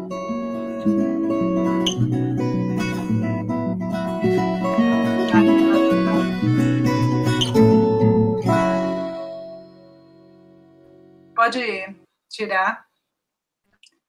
É, eu gosto muito desse vídeo, né? E acho que essa ideia que ela traz do in, né? Do que aquilo que a gente tem dentro da gente, acho que é o que a gente tem de melhor, né? Eu sempre, quando falo dessa questão, né, da, da, da importância de se ensinar os estudantes a estudar, é que essa dimensão de investir no artesanato intelectual dos estudantes, né, de não qualificar por baixo, né, essa ideia da gente não querer sonegar né, o conhecimento, eu acho que é isso que a gente tem de melhor. Eu acho que a grande qualidade de um professor é esse comprometimento político-pedagógico que ele tem com seus estudantes, essa generosidade em querer compartilhar com outro aquilo que ele tem né, de melhor. Então, eu vou aqui encerrando um pouco a minha, pelo menos a minha fala, para dar uma pausa para ver se tem questões ou se tem comentários, para eu voltar e tecer outros aqui. Se quiser passar o slide. Ah, vou só citar esse trechinho do poema da Délia Prado, que eu acho uma lindeza, né? Ela diz no começo desse poema dela: Minha mãe achava o estudo a coisa mais fina do mundo, ela estava enganada. A coisa mais fina do mundo é o sentimento. Então, acho que essa é uma fala aqui, pelo menos para dar uma parada e para ouvir um pouco se tem comentários, se tem dúvidas. Acho que no começo fiquei falando um pouco rápido, né? Eu falei com a Rosinha, com a Kátia antes aqui, que eu sempre fico tensa, um pouco nervosa, sempre pensando o que, que eu tenho para compartilhar. Eu espero que vocês tenham gostado e estou aqui aberta para questões ou comentários. Ah, Valquíria, o que eu tenho para dizer é que, de verdade, verdadeira, você encantou muito essa plateia de hoje. É, recebemos muitos elogios, não sei se você conseguiu ir lendo à medida que você ia falando, os meninos iam buscando lá no formulário e trazendo para cá alguns dos comentários. É, penso que, como eu disse no início, essa discussão com a EJA já estava sendo aguardada há muito tempo, né? e acho que boa parte você acabou atendendo essa expectativa, as pessoas estão manifestando aí a, a, a sua alegria em estar participando, o quanto você é clara, comentando muito sobre a forma como você trouxe esse conteúdo tão precioso né, para essa modalidade que precisava dessa, dessa fala, de ouvir você. É, eu também fui professora da EJA por poucos anos, mas fui, e algumas perguntas que chegaram tratam de uma questão que eu já vivia isso lá no século passado, quando trabalhei com a EJA, mas ainda me parece ser algo forte, que é o aluno da EJA vem para a escola muitas vezes com uma expectativa da escola tradicional, né? De ter caderno, de ter certo no caderno, de ter lição copiada da lousa, essas coisas todas que ele viveu talvez por um pouco tempo, ou ouviu dizer, e, e que tem um valor social. Como é que você pensa que dá para a gente quebrar com essa ideia, considerando os alunos de hoje? É, essa é uma questão que, quando a gente está trabalhando com formação dos professores da EJA, sempre vem. É, isso é muito comum. E às vezes algumas pessoas acham que isso é uma coisa comum quando você tem um estudante da EJA com uma mais idade, né, 50, 60 anos, que eles ainda têm uma concepção de educação, aquela que eles foram para a escola quando eles eram pequenos. Então, às vezes eles acham que estudar é fazer muita lição, é fazer muita continha, é copiar até doer a mão. E às vezes estudantes mais jovens também tecem essa crítica, né? Falar, ah, eu trabalhei o dia inteiro, tomei ônibus, estou cansado, vim aqui, chegar aqui para ficar conversando. E eu sempre falo uma coisa, sabe, Rosinha, com os professores, que talvez, essa é a minha experiência, tá? Posso estar equivocada. Mas às vezes a gente não compartilha com os alunos antes qual é o objetivo daquela atividade. O que, que a gente vai aprender nessa roda de conversa? Que estamos fazendo essa roda de conversa? Ou vai passar um vídeo, eles acham, ah, vai passar o vídeo para matar a aula. Mas eu acho que se o professor tiver o cuidado de, antes de propor atividade, seja um vídeo, uma roda de conversa, um debate, compartilhar com os, com os alunos o objetivo da aprendizagem, o que, que a gente vai aprender com isso, por que, que eu escolhi esse vídeo, por que, que eu escolhi essa roda de conversa. Eu acho que quando o professor compartilha aquilo que ele planejou, ele engaja os alunos. E isso não é só com os estudantes na EJA, sabe? Até com as crianças mesmo. É, acho que essa é uma estratégia. Agora, outras coisas eu acho que precisam ser construídas. A gente também, como professor, precisa compartilhar com os alunos quais são as nossas estratégias de ensino, quais são nossos objetivos, o que, que a gente vai fazer, por que, que a gente vai fazer. Acho que eles têm o direito né, de saber. Quando a gente era criança pequena em Barbacena, a gente chegava na escola, estava lá, né? Abre o caderno, copia aí. Fotossíntese. E a gente estava copiando, a gente não estava nem sabendo. Aprendia, achava que nem aprendia. Eu acho que a gente tem que, para ser professor, a gente também tem que saber compartilhar com o outro aquilo que a gente quer, né? Até para negociar, para ver se realmente é por aí. Acho que essa pode ser uma boa estratégia, Rosinha. Tá sem o som. Você desligou. Eu mesma comentei com a Fernanda e eu mesma fiz.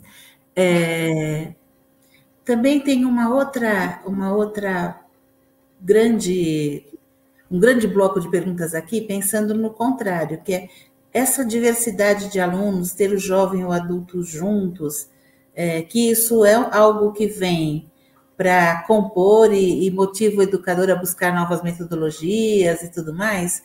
Agora, como é que a gente consegue é, favorecer ou potencializar que, esses, que essa diversidade favoreça que eles entrem na escola, voltem para a escola e permaneçam, né? Como propiciar esse movimento de não exclusão dos diferentes, e sim de agregar todos para que sejam de fato um grupo. Como que você vê isso? É, eu trabalhei uma época com formação de professores na Secretaria do Estado e eu lembro de uma escola que fui visitar e uma professora falou: Olha, o meu problema aqui é assim. É, tem alunos muito jovens e alunos já com uma idade avançada. Os mais velhos não têm paciência com os mais novos, os mais novos também não têm paciência com os mais velhos. Mas eu acho que o, o pulo do Como gato. lida com esse mix, né? É, eu acho que o pulo do gato é a gente perceber, porque às vezes tem professor que ainda tem aquela ideia, né, de vamos fazer as classes, separar, fazer classes mais homogêneas, como se fosse possível, né, esse ideário de classe homogênea. Mas diante dessa, dessa heterogeneidade etária, eu acho que a melhor alternativa é o professor construir situações onde os mais novos possam compartilhar seus saberes com os mais os que têm mais idade e o contrário também.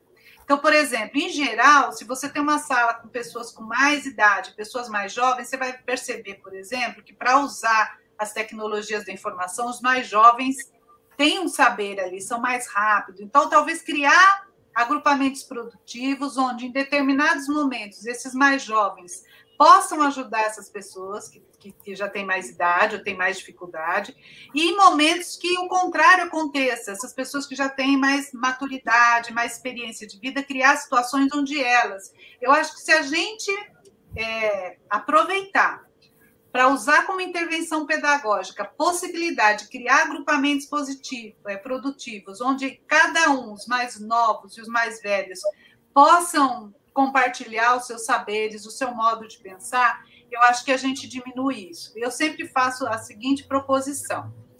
Em casa você separa as pessoas, os recém-nascidos ficam num lugar, os adultos no outro, né? Ou no trabalho. Você vai para o trabalho, você é obrigado a conviver com pessoas de diferente faixa etária. Por que a escola, que justamente o espaço da formação humana, vai rejeitar a diversidade?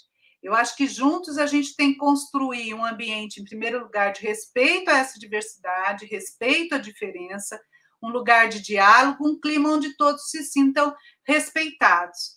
E nesse sentido, sabe, Rosinha, eu acho que a, a gestão da escola como um todo precisa contribuir para esse clima, porque acho que a valorização de um e de outro é muito importante, porque eu também já acabei vendo em algumas situações professores que, que, que ficam mais do lado das pessoas mais velhas e criticam esse estudante, mas acho que a gente também tem que olhar para o lado desse estudante, que muitas vezes ele foi né? Eu vou usar, pensar numa palavra cuidadosa. Muitas vezes ele vai para a EJA, sai do ensino chamado regular, eu não gosto dessa palavra porque parece que a EJA é irregular, mas ele sai do convívio das, daqueles jovens da sua idade, vai para a educação de jovens e adultos, chega lá os, os, professores e os mais velhos também não aceitam. Então, se coloquem no lugar desse estudante. Ele foi tirado do espaço que ele queria ficar, foi levado para a EJA, chegou numa outra escola diferente, com outra metodologia, de outro jeito, também não foi aceito. E às vezes é por isso que o estudante não se engaja, desiste e depois começa esse percurso de tentar entrar, passa um ano, passa dois anos, tenta entrar. Eu acho que a escola tem que cumprir o seu papel de acolher a todos. Você eu, eu, enquanto você ia falando, eu fui olhando aqui nas questões, e o que você terminou de falar tem uma relação direta com o que a Leni trouxe para a gente como pergunta. Ela diz assim: vou ler, que acho que fica melhor. Marta Coll diz que o aluno da EJA deve ser tratado como um ser não criança, excluído e sujeito histórico. Como deve ser, então, a escola para esse aluno? Como pensar um planejamento considerando essas questões, considerando esse aluno que você acabou de falar para a gente? Como é que você é, Eu acho que a primeira, a primeira ideia é tirar ele do lugar de aluno e colocar no lugar de sujeito, sabe? E a escola também precisa ser uma escola pensada, gente, para esses adultos. Então, toda essa dinâmica que às vezes a gente tem na escola do ensino para as crianças, ela não pode ser a mesma lógica para adultos. Então, por exemplo, a gente já via situações há tempos anteriores que o horário para entrar na escola era sete horas, não chegou, fecha o portão, aí o estudante que tomou condução, o estudante que chegou. Então, eu concordo que a gente precisa pensar numa escola que atenda às necessidades deste sujeito, que é um sujeito que levantou cedo, que trabalhou o dia inteiro, que tem experiência, que tem conhecimentos. Ele ficou fora da escola, como eu falei, mas não ficou fora da vida. Então, acho que pensar a escola para o sujeito adulto é levar em conta as condições objetivas que esses sujeitos têm. E, inclusive, levar também em conta que essas pessoas já tiveram direito à educação sonegado durante uma boa trajetória da sua vida.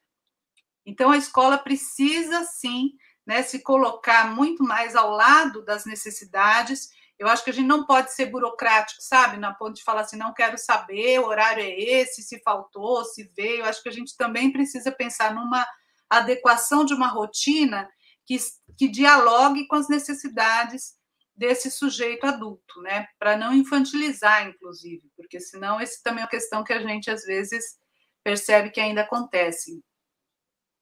Não sei Outro, se eu respondi. Eu acho que sim, eu acho que era essa questão mesmo de, de pensar numa escola que permita produzir uma educação mais emancipatória, na verdade, né? Que eles que eles não sejam reféns dessa burocracia que se cria em torno do ensino, né? Acho que é importante pensar nisso. E acho que outra, outro, eu não sei ainda o que você tem nos slides, mas fiquei pensando que outra contribuição seria a gente pensar um pouco do ponto de vista do professor, do, dos planejamentos, eu, eu, tenho uma perguntinha aqui que é do Rodney. Ele está lá nos assistindo e eu achei que poderia vir agora. Ele faz uns elogios que até colocaram aí já no banner. Ele diz assim para a gente. Para mim, para a gente não, para você. Val, pode comentar mais um pouco sobre o tratamento pedagógico das orientações de estudo na EJA? Qual a importância do trabalho coletivo nesse aspecto para a EJA? É, um beijo para o Rodney. Ele falou que ia assistir por tua causa, viu, Rosinha? Ah, ainda bem. Um beijo então, para você acho, também. Então, acho que uma primeira questão que eu acho que vale a pena retomar, para talvez tentar sistematizar melhor o que eu falei, é que a orientação de estudo entrasse no planejamento.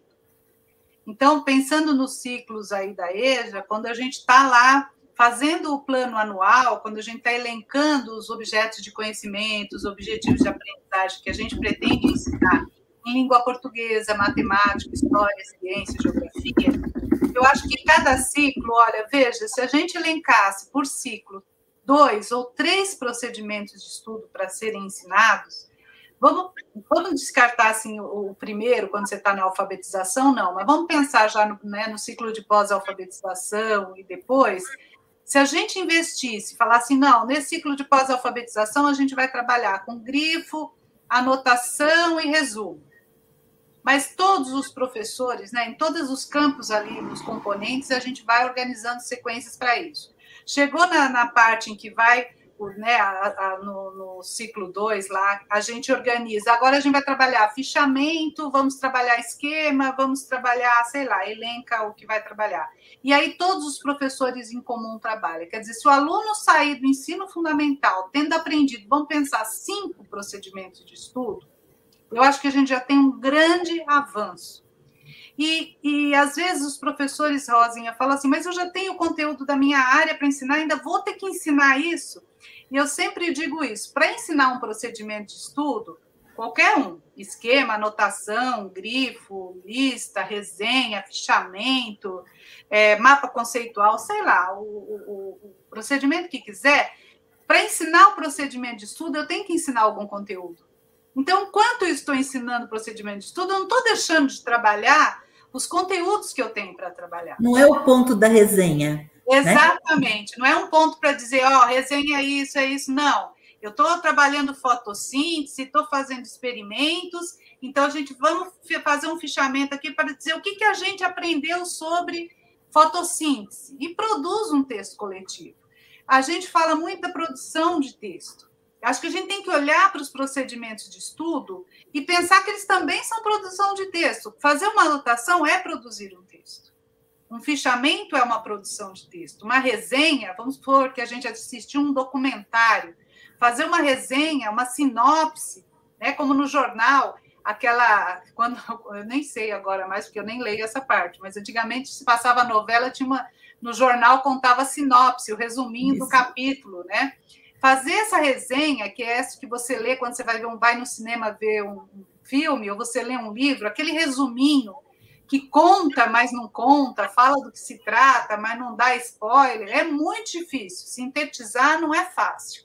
Então é aí que eu acho que investir na autonomia tem a ver com investir nesse artesanato intelectual. E aí associar a orientação de, de estudo nos objetos de conhecimento que vão ser trabalhados, acho que é uma boa alternativa, né, para a gente pensar isso. Tem milhares de pedidos para você detalhar isso, fazer toda a sequência, mas não sei se cabe na sua fala, pensando no trabalho com língua, como é que seria é, isso? Eu acho que tem algumas coisas, porque isso é muito legal de fazer em oficina. Eu faço Sim, um livro, é. é.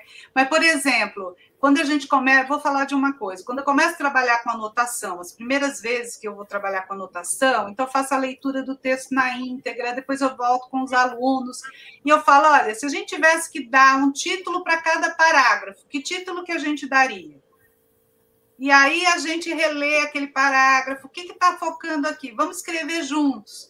E aí faço, sabe? Eu acho que é trabalhar junto a essa construção. Estou dando um exemplo aqui, se eu fosse fazer anotação de texto oral.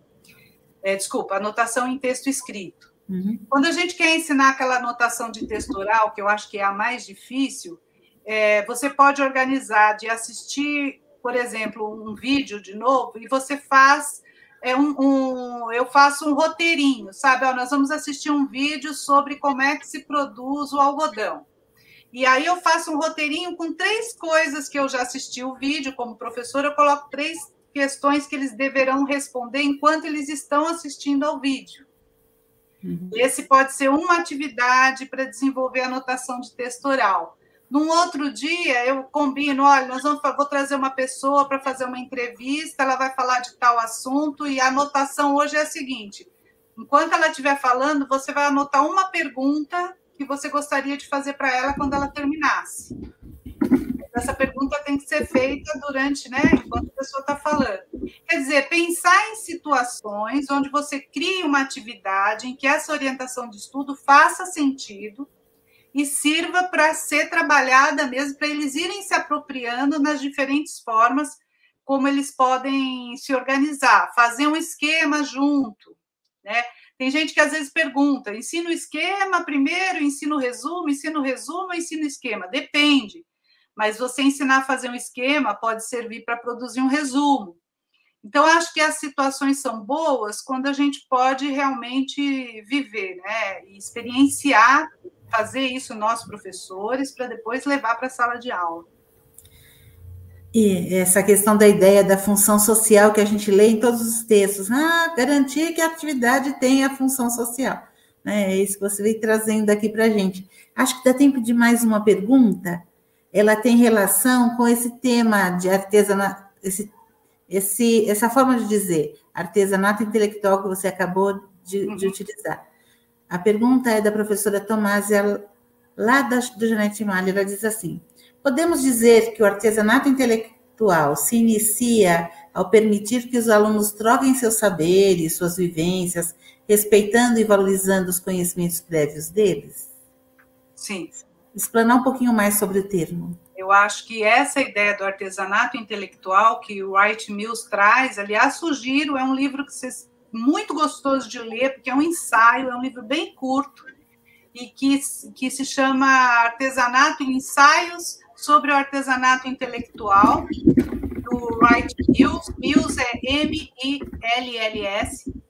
E ele vai dizer como é que ele, que era um pesquisador, como é que ele construía os conhecimentos. E olha que interessante, esse grande sociólogo estadunidense, ele levantava às sete da manhã e estudar. Aí ele estudava até o meio-dia. Então ele lia os textos dele, da pesquisa, anotava, tal. Depois do almoço, ele e a mulher construíam a própria casa. Construíam mesmo, ia lá, levantava a parede, ele consertava o carro. E aí ele dizia que o artesão intelectual, ele não separa o trabalho intelectual do trabalho manual. Olha que sacada ótima para a gente da, da educação de jovens e adultos.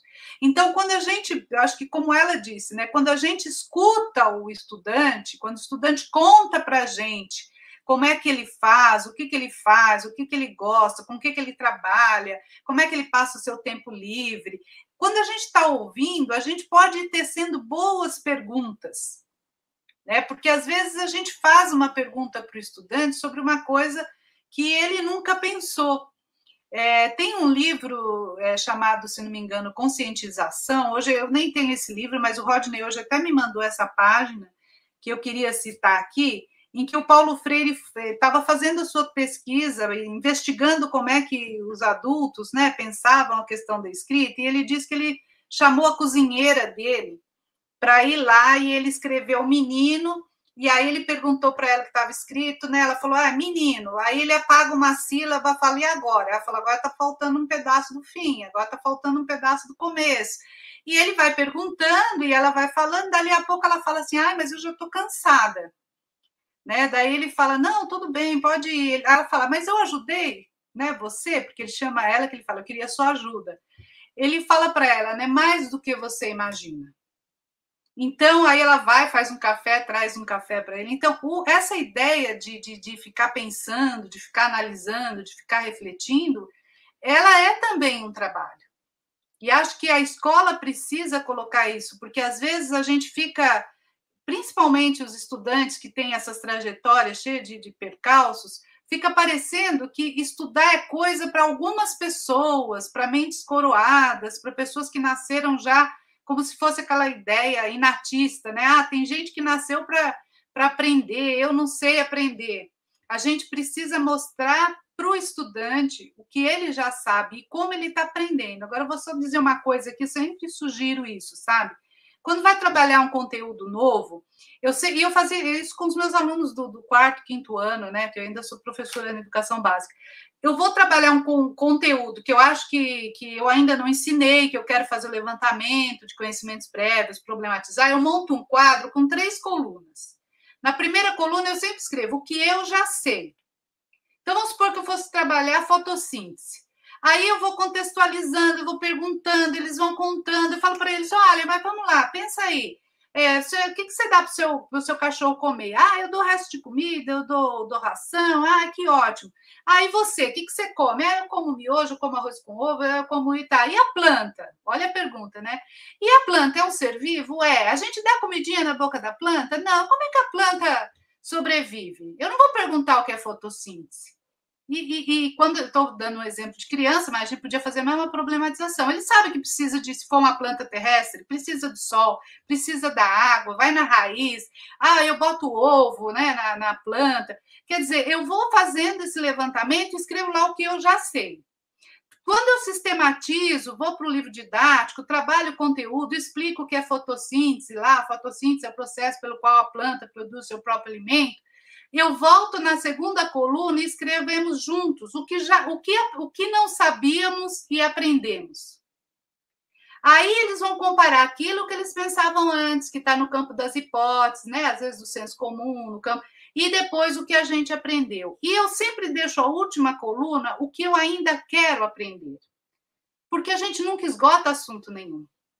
E aí eles podem ficar mais curiosos, porque quanto mais a gente começa a aprender, mais dúvida a gente tem. Então, acho que, às vezes, é sistematizar junto, é documentar, é registrar as dúvidas, as aprendizagens, para eles perceberem também que eles estão aprendendo. Porque às vezes a gente não, dependendo de como a gente está pilhado lá, parece que não é criança. Você fala, ah, que você foi, que você aprendeu na escola? Eu fiz lição. Às vezes o aluno aprende, né? As crianças e nem percebem que estão aprendendo. E eu acho que é papel do professor também trazer à tona esse conhecimento todo que eles vão construindo e que às vezes eles não se dão conta. Deixa eu falar uma coisinha, porque eu estou aqui encantada com, com a sua capacidade de ser clara na, na explanação. E é, e é disso que as pessoas comentam aqui o tempo inteiro. Queria dizer que a gente poderia ficar aqui mais uma hora, pelo menos, ouvindo você, porque eu sei que você tem muita coisa ainda para compartilhar com os nossos professores, com os nossos coordenadores. Vamos ter que parar com esse gostinho de quero mais. Né? A gente está aqui começando um namoro com a, com a Valquíria, viu, gente? Pode ser que ano que vem a gente tenha a, a, alguns encontros a mais aí para a gente avançar nessa conversa. Vamos ver se dá tudo certo.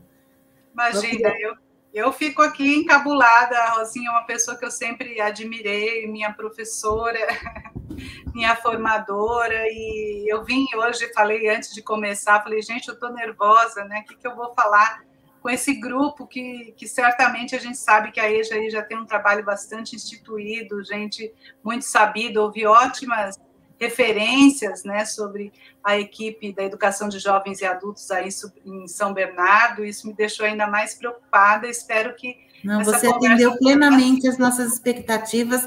Inclusive, a gente tem gente do infantil e do fundamental aqui comentando o quanto foi bacana te ouvir. E você não sabe, mas a gente tem uma surpresa. Queria que você assistisse junto com a gente. Queria convidar aqui. Só um minutinho, para não me perder o professor Gilson Franco. O Gilson pertence à rede pública municipal de, do, de Fortaleza, no Ceará. É professor dessa rede há 15 anos. Boa noite, Gilson. Tudo bem? Boa noite, pessoal. Tudo bem, queridas? Tudo bem. E ele queridas. trouxe para a gente um presente. Né? Ele pertenceu ao time de autores da revista Nova Escola, é coordenador da rede Conectando Saberes em Fortaleza, foi semifinalista por quatro vezes da Olimpíada de Língua Portuguesa. Uau. É poeta e cordelista. E ele fez um, um cordel especial para a gente. Ai, que maravilha! Você aqui. Nossa, gente, que privilégio estar com vocês, tá? Na Semana da Educação de São Bernardo, né? E com pessoas tão incríveis, né? Falar para professores é sempre um privilégio muito grande, né? A partir do. A honra é nossa ter você aqui, viu? No meu lugar de atuação, que é a sala de aula, é um professor falando para outros professores, né? Verdade. Valquíria disse que está na educação básica, nós também, né? Estamos lá atuando, né? E, e transformando a educação pública, né? A partir da sala de aula, a gente acredita que é possível, sabe? Com muita coragem, com muito otimismo. E pensando nisso, eu preparei um cordel sobre a EJA, né? Que é o assunto de hoje, né? E o cordel diz assim: em São Bernardo do Campo, um evento muito esperado. É a Semana da Educação, um encontro bem planejado, trazendo a reflexão e também a discussão de temas abalizados. É um evento aguardado e neste terceiro dia nós abordamos a EJA com muito amor e alegria, discussão muito importante, sempre cara e relevante, que discute a autonomia. As letras que formam a EJA carregam grande lição para jovens e adultos, é já é educação. E para os nossos idosos, estudantes preciosos, é também a inclusão. É traduz educação e faz pulsar a esperança, em J a juventude, jovial perseverança. A letra A quer dizer que adultos podem aprender, em que o saber tudo alcança. É já é entusiasmo, do adulto a experiência, da juventude a energia, do idoso a vivência. É uma modalidade feita de muita vontade, muito amor e sapiência. No contexto do ensino, é já é aceleração, e ao tempo que foi perdido, dá-se recuperação, um dia foi supletivo. Hoje é ensino efetivo para formar o cidadão. Para quem parou há tempos e os estudos deixou, por motivo de trabalho ou uma família formou, sempre é tempo de sonhar e tentar recuperar o tempo que já passou. Aqueles que não puderam, na idade ajustada, completar os seus estudos, concluir sua jornada, na escola tradicional, de forma convencional, a EJA é apropriada não importam os motivos de quem parou de estudar, de frequentar a escola, sempre dá para sonhar. Decisão muito acertada que deve ser celebrada de os estudos terminar. Coisa linda de se ver e a gente testemunhar. Os estudantes da EJA chegando para estudar. Costureira, soldador, operário, agricultor, o porteiro e a babá. A gente simples do povo buscando conhecimento, como o direito legítimo que gera discernimento, direito fundamental, social e cultural também, empoderamento. Fim de um dia de trabalho com o corpo muito cansado, o estudante da EJA tem compromisso acertado e o cansaço da labuta transforma na sua luta de um jeito apaixonado. A EJA é completa beleza, no vigor da mocidade, com altas expectativas também na terceira idade, tudo junto e misturado, buscando o aprendizado na sua pluralidade. E para falar do assunto, nossa ilustre convidada foi Valquíria Rigolon, mestre especializada. Falou de autonomia e também conhecimento, partilhando o entendimento do tema com maestria. Parabéns a todos os professores e professoras da educação de jovens e adultos. Vocês são profissionais muito especiais para todos nós. Receba o nosso abraço de gratidão. Excelente noite a todas e todos, gente. É uma alegria estar com vocês, tá? Que lindeza. Isso, que lindeza mesmo. Muito, muito obrigada. Eu agradeço, gente. Nossa, lindo. Isso é o que fica quando tudo passa. É isso mesmo. O encantamento, né? Muito obrigada, Gilson, pela sua participação. A gente vai deixar disponível o seu cordel, se você permitir, para que todos os professores possam ter acesso. Vou botar já com artezinha, já fez até uma arte, olha lá. Ai, já está até lindo. É, puxa vida, muito obrigada. Eu que agradeço, Muito gente. Obrigado, Valquíria. Olha só, a gente começou a noite bem, teve uma palestra maravilhosa e encerra agora com o cordel do Gilson e com o nosso agradecimento, viu, gente? Secretaria de Educação está em meu nome, em nome das outras colegas que estão aqui nos bastidores, porque somos muitos para dar conta de, de, realizar um encontro como esse. É, agradece muito a participação de vocês, Valquíria. Gratidão. Eu que agradeço. Muito obrigada. Parabéns pelo seu trabalho. Obrigada por ser tão gentil em oferecer ele para a gente. Ele fez especialmente para a nossa semana. Isso é bem bacana. E para quem está nos assistindo, não deixe de validar a, a sua participação. Ela é feita no portal. Vão lá, cliquem e preencham. Tem também um link de avaliação. Que, o que vocês comentarem também vai ser muito importante. Tá certo? Muito obrigada, boa noite e boa semana ainda para nós, que temos mais dois dias pela frente. Obrigada. Até mais, muito obrigada, pessoal. Boa noite, pessoal. Muito obrigado mesmo, tá? Grande abraço, fiquem bem. Amém.